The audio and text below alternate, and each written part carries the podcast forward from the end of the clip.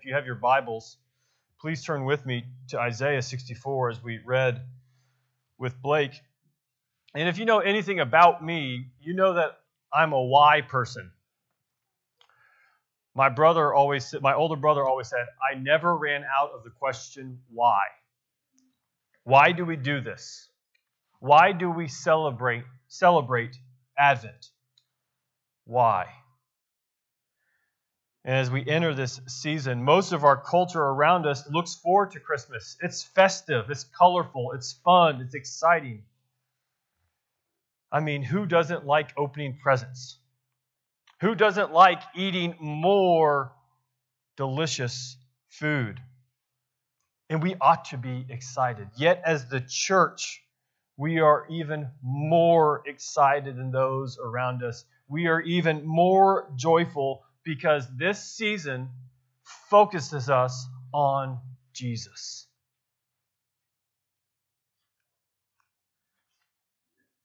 Spoiler alert Advent is about Jesus. And if you know me and my family, we are big about not spoiling movies.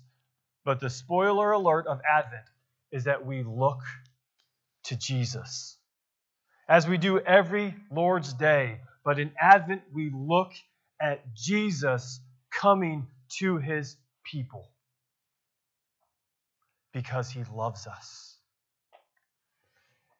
Yet we are also looking today at Jesus, yet viewed 700 years before he came. And this is the advent of Israel's expectation. The Messiah, the Savior, the Savior of Israel was coming and he would rule justly. He would rule the meek. Dietrich Bonhoeffer once said, The celebration of Advent is possible only for those who are troubled in soul, who know themselves to be poor and imperfect, and who look forward to something greater to come. We await Christ. And this is what's so incredible about the church age is that we get to celebrate the great fulfillment of the Messiah coming. Because at the fullness of time, Christ was born of a woman under the law to redeem those under the law that we might be adopted sons and daughters of God. God is faithful to his covenant promises, and we rejoice and celebrate. And at the same time, we await Christ's second advent when he will come and annihilate sin and death and restore his creation like gold being refined by the fire, and he will bring heaven with him, and every knee will bow. Whether with a happy heart or with enmity in their heart. There will be no doubt when Christ returns. He is King. This is the answer to the why question of Advent. Children, Samuel, Eleanor, Anna. If you have children, these are the questions that we need to be asking ourselves. How can we focus on Jesus during Advent? And how do we celebrate that Jesus completed his mission?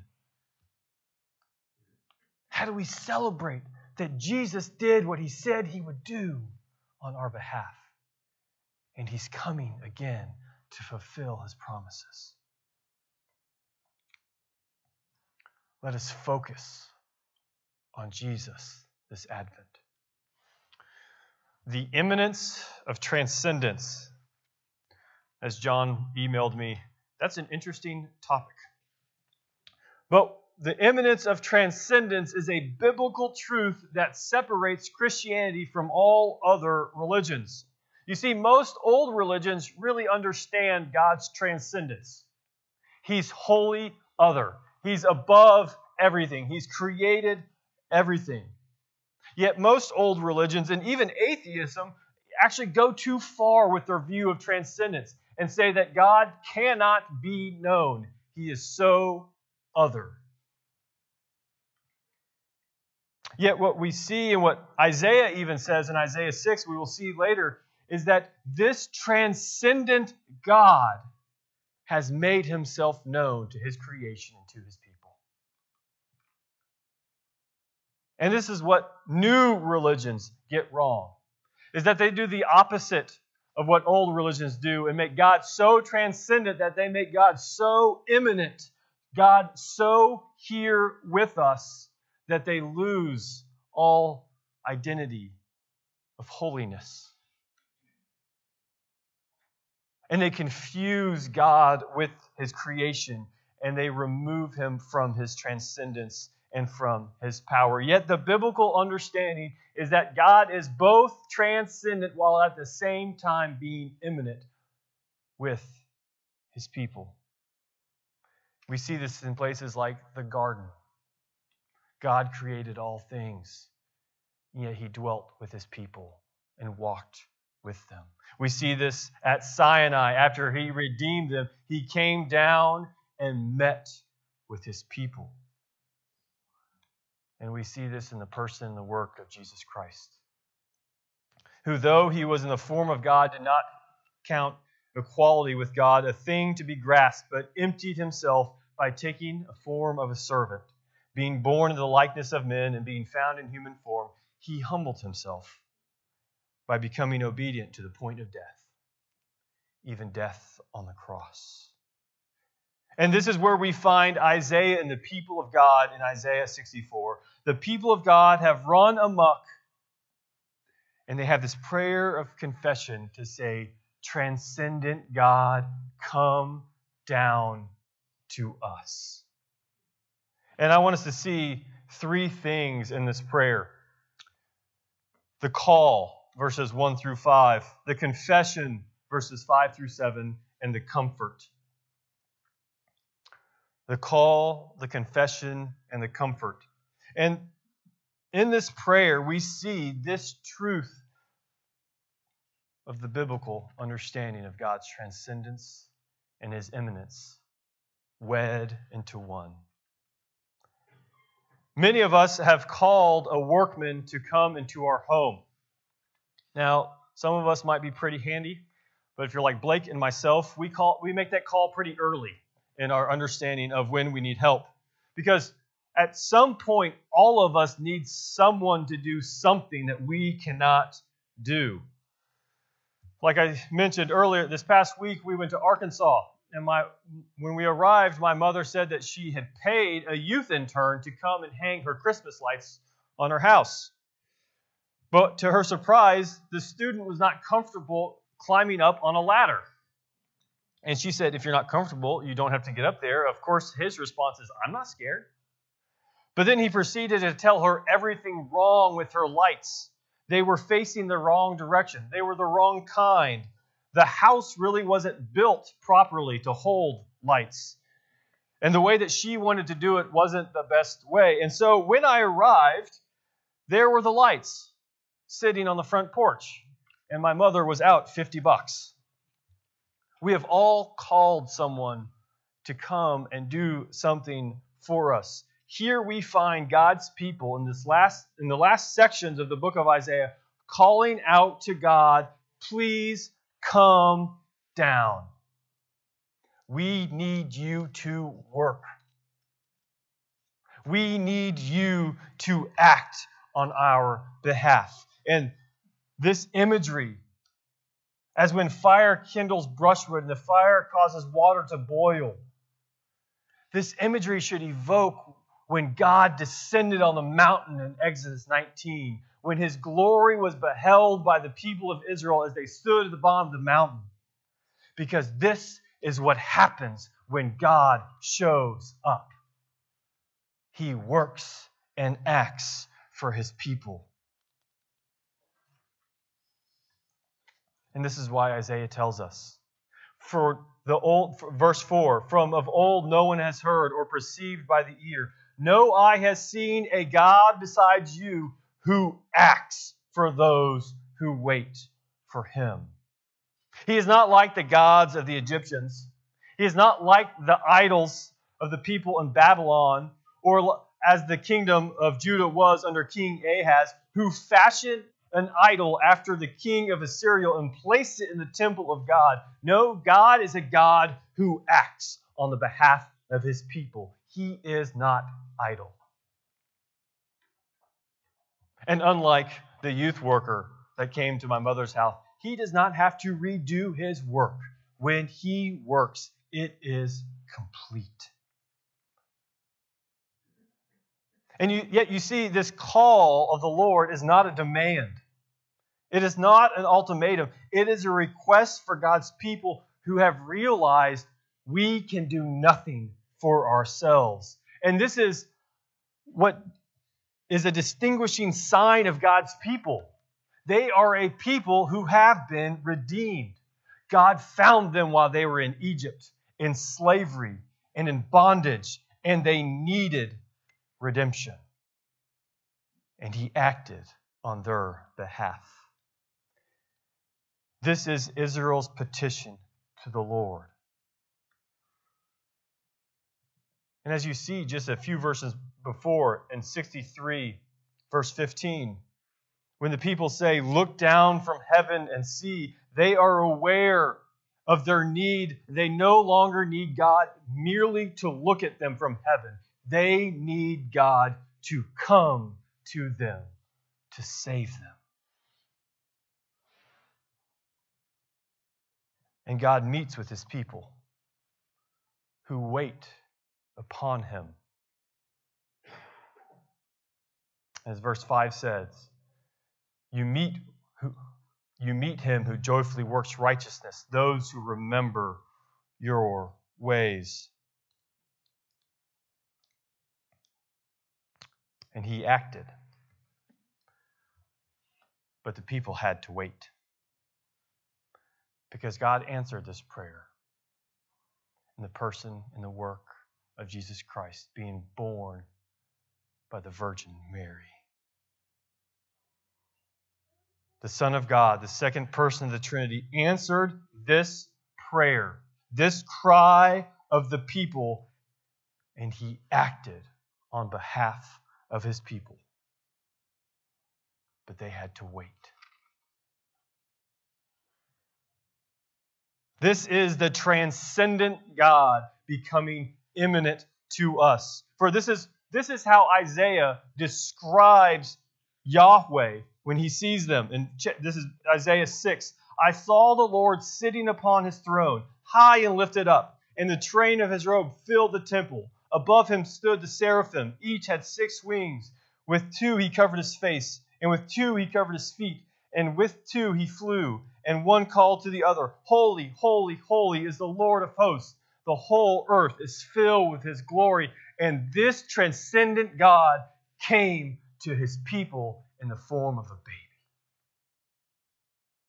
Because God acts and works for his people.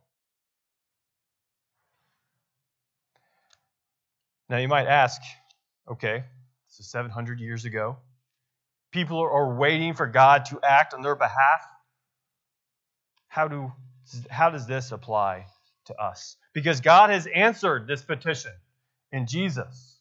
So, how does verses 1 through 5 correspond to us?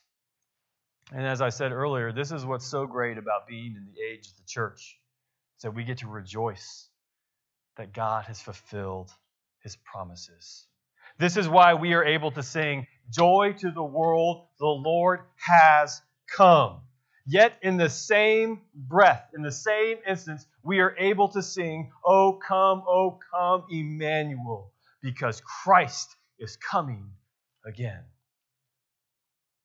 At the same time, what was true for Israel, it's true for us in a different way. Israel's hope rested on the servant of the Lord coming to them. And for us, this hope has be, been realized. Yet our hope is for cosmic consummation when the Lord will come and never again leave his people. Our hope is that God would recreate a new promised land where every obstruction of our worship, with every hindrance of our fellowship, would be taken down, and death and sin would be defeated forever. That God would remove our reproach, and we will acknowledge that He is our God forever. We await the new Eden. When the day of the Lord will return, and we will bow and worship Him. This is our call as the church. Jesus, come quickly. And we, as God's people, can confidently proclaim this. And God will show up because God works for his people who wait on him. How are you at waiting? How are you at remembering God's promises? This is what we do at the Lord's table and at baptism. We remember the promises of the Lord. It, God promises to us He is faithful and He will come again. This is the call which leads the people to the confession. Here we see in the second half of verse 5 through verse 7 why Israel is calling upon the Lord.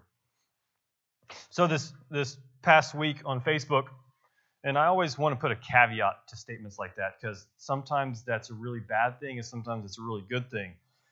But I saw a, a simple meme, and if you aren't familiar with what a meme is, a meme is a picture with words that illustrates a simple truth. And this meme was trying to explain the difference between the law of God and the gospel of God. There's the law, as Paul tells us in Romans, where when we were under the law, we were captive by our sin. Yet those who experience the gospel have been set free from the curses. And one of my favorite passages in all of Scripture, Romans 8, says, There is therefore now no condemnation for those who are in Christ Jesus. So this meme was trying to explain in real terms these two realities living under the law and living under grace. Now, the picture of the meme was a child, probably 16 or 17, and they had just wrecked their car. And at the top it said, living under the law. And it was this child, hands on his head, saying, Oh no, I have to tell my parents. He dreaded having to tell his parents what he had done wrong. But beneath it, it says, life under the gospel. And the same words, oh no, I have to tell my parents. Of the life of the gospel is that the parents are loving and generous and gracious and desire nothing but the child's well being. Life under the law was a life according to this meme, what according to this meme was defined by what we did right and wrong. And the gospel was a life of grace. In gospel life, we see that our sins have been forgiven, that we are shown nothing but grace because the consequences that we deserve have been put placed upon Christ. Yet there are some problems with this meme because not all law is sinful. For as Romans 4 tells us, Abraham was a man of faith in the promises of the gospel. Because what this meme misunderstood is that what the law actually pointed us to. The law, the law points us to a God who loves us. The law points us to the fulfillment of the one who is to come so that we will no longer have to do the ceremonies of the law because it has been finished on our behalf. And this is what the law of God has done for the people of Israel. They proclaim a confession Behold, you were angry. We sinned. In our sins we have been in a long time. And shall we be saved? We have all become like one who is unclean, and all our righteous deeds are like polluted garments. We all fade like a leaf, and our iniquities, like, like the wind, take us away. There is no one who calls upon your name, who rouses himself to take hold of you, for you have hidden your face from us and have made us melt in the hands of our iniquities. The people of God realize they need help. This is why they make the call, because the confession comes after. And yet, what I want us to see is that this uncleanliness, this, this word for polluted garment is actually referring to a woman's menstrual rag. It's a pretty graphic image of our righteous deeds. But yet we have to ask ourselves can we do anything that is righteous? As God's people, can we do anything that is righteous? For in verse 5 it says, You meet him who joyfully works righteousness.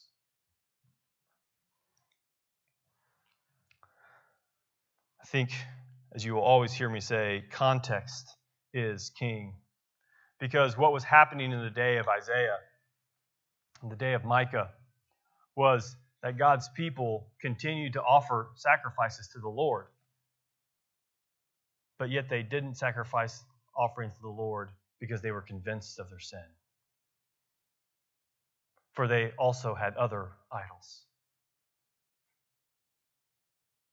the way that they were living showed that their sacrifices were meaningless to them, that they were simply going through the motions. And yet, here during this confession of their sin, the people of God have realized we have been wrong. And everything that we put a stamp of righteousness upon, we have sinned against God.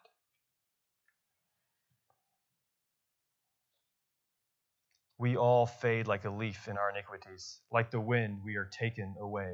The wind carries off a leaf because how easy our sin takes us from the presence of God. Yet the contrast here is God Himself.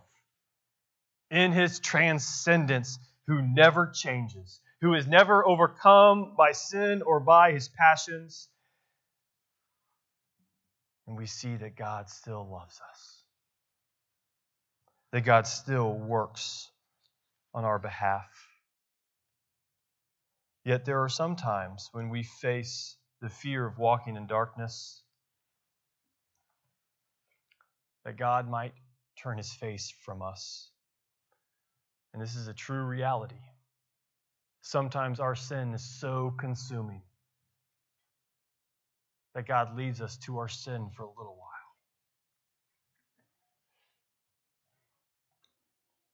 But the truth of the gospel is that he will never leave his people. He will never leave us utterly destitute if we return by faith.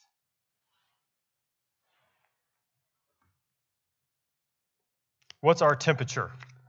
And this might be a bad example in our current state. What is the temperature of our heart's desires to walk in the light of Christ and to glorify Him with everything that we do. Not that we seek our own glory, but that we seek the glory of Christ.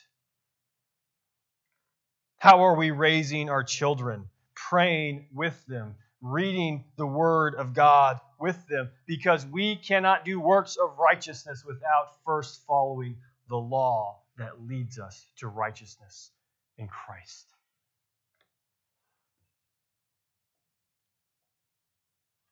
Are we sharing our testimonies with our children, with our loved ones, with the young people in our church, pointing them to Christ's saving work on our behalf? We do this because we need them to see we need Christ. We don't do it because we think we have something to offer to our salvation. As John always says, we are charity cases. We need Jesus. In, even in our best times, we need Jesus. This is what the people are doing, Isaiah 64. They are confessing to God, We have sinned. We need a Savior, and we need you because you are the only God that works for his people. The call, the confession, and now the comfort.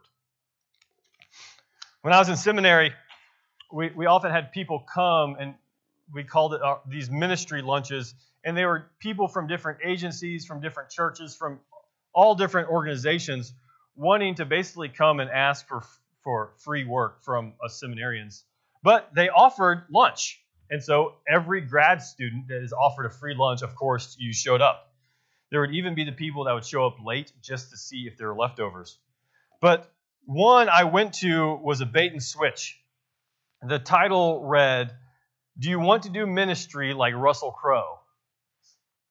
as a child that grew up, or not as a child, as a young adult growing up and watching Gladiator, of course I want to do ministry like Russell Crowe. But then he showed us this illustration. It's just this powerful illustration in the movie Cinderella Man. It's about a boxer, James Braddock, who is being faced in the Great Depression with heartache. And it's a scene at the beginning of the movie and actually has nothing to do with boxing. But Braddock came back from his work because during the Great Depression he couldn't find any work, and he found that his eldest son had stolen salami from the butcher. And when he had arrived, his son was sitting in the corner, and his wife was distraught. And he left with him, and he made his son return the salami to the butcher.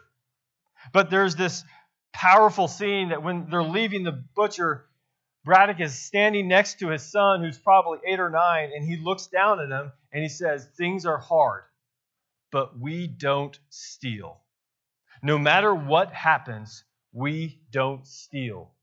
You got me? But then he does this miraculous movement. As he's looking down in the eyes of his son, he crouches down to where his son is now above him. Because what his son says to him is, My friends have been sent to live with their aunt and uncle because their parents don't have enough food to feed them. And Craddock crouches down and he says, Promise me you will follow my word. We will never steal. And his son says, I promise. And Craddock, look, now looking up at his son, says to him, I promise you, I will never send you away. Craddock took this position of authority standing over his son and came down to him and looked him in the eyes and promised, I will never send you away. This is our comfort. This is what we see in verses 8 and 9. But now, O Lord, you are our Father.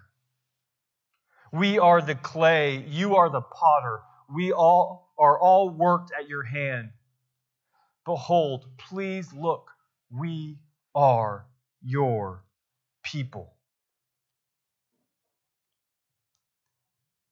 We are your people.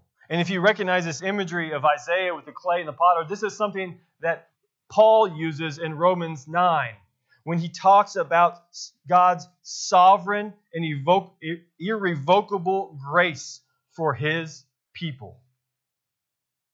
He will never cast them out. God's promises to his people are not dependent upon our will or our exertion, but on God's great mercy for us in Christ. This is our comfort as God's people. This is our hope in this season. We call out to God because we confess our sins and He responds to us I will never send you away.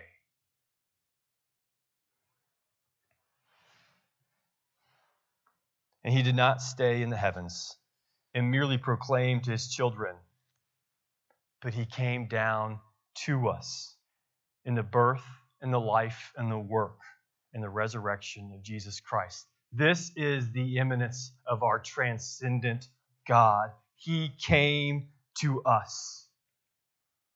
He did not stay far away. He rendered the heavens. This rendered, the RSV translates, He ripped open the heavens. And just as He ripped open the heavens to come down on the cross, Jesus Christ ripped the curtain that separated us from the presence of God. This is our comfort in Christ. As the New City Catechism says, following the Heidelberg Confession, what is our only hope in life and death? That we are not our own, but belong to God.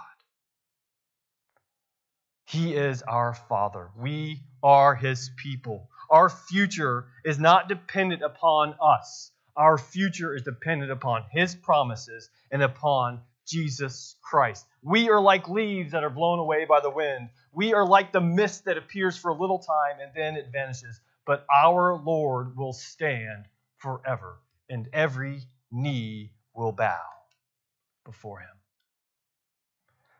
This is our comfort. This is our hope as we celebrate Advent. This is why we anticipate and proclaim Come to us. Lord Jesus, come quickly. Come to your people, for you are our only hope. Amen.